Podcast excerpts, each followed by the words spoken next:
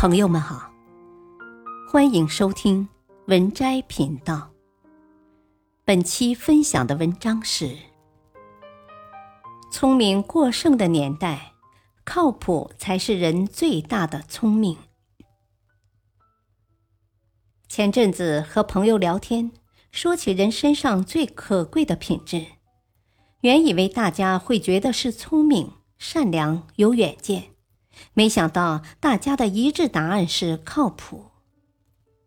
一个人如果八面玲珑、能说会道、特别会来事儿，并不是情商高。真正的高情商是被大家无限信任。如今社会充满套路，聪明多见，靠谱却难得。聪明或许能一时笼络人心。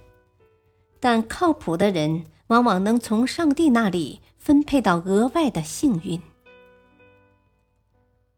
靠谱的人永远把诚信放第一位。看过一个公司老总分享的案例，这位老总曾经有位部下深得自己信任，因为小伙子好学又机灵，办事雷厉风行，执行力很强。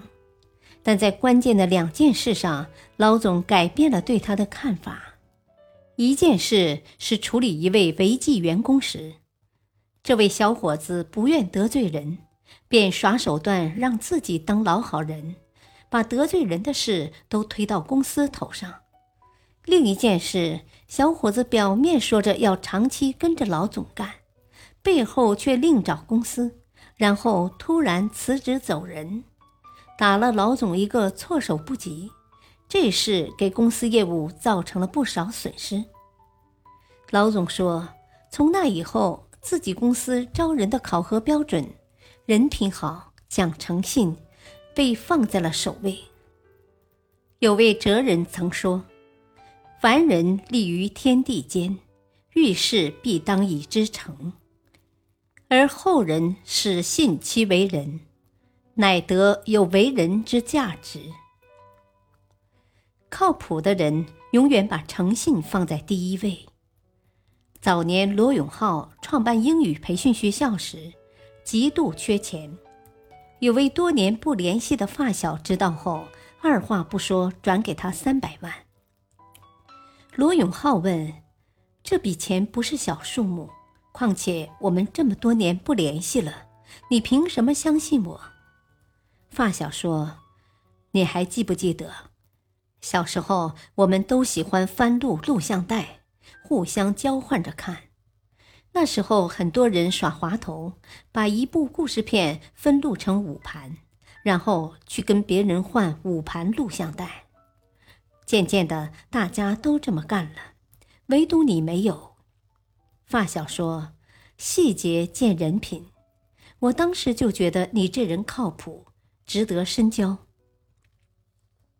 后来，罗永浩创业失败，被迫直播还债，直到最后账务还清离场，一直把诚信放在首位。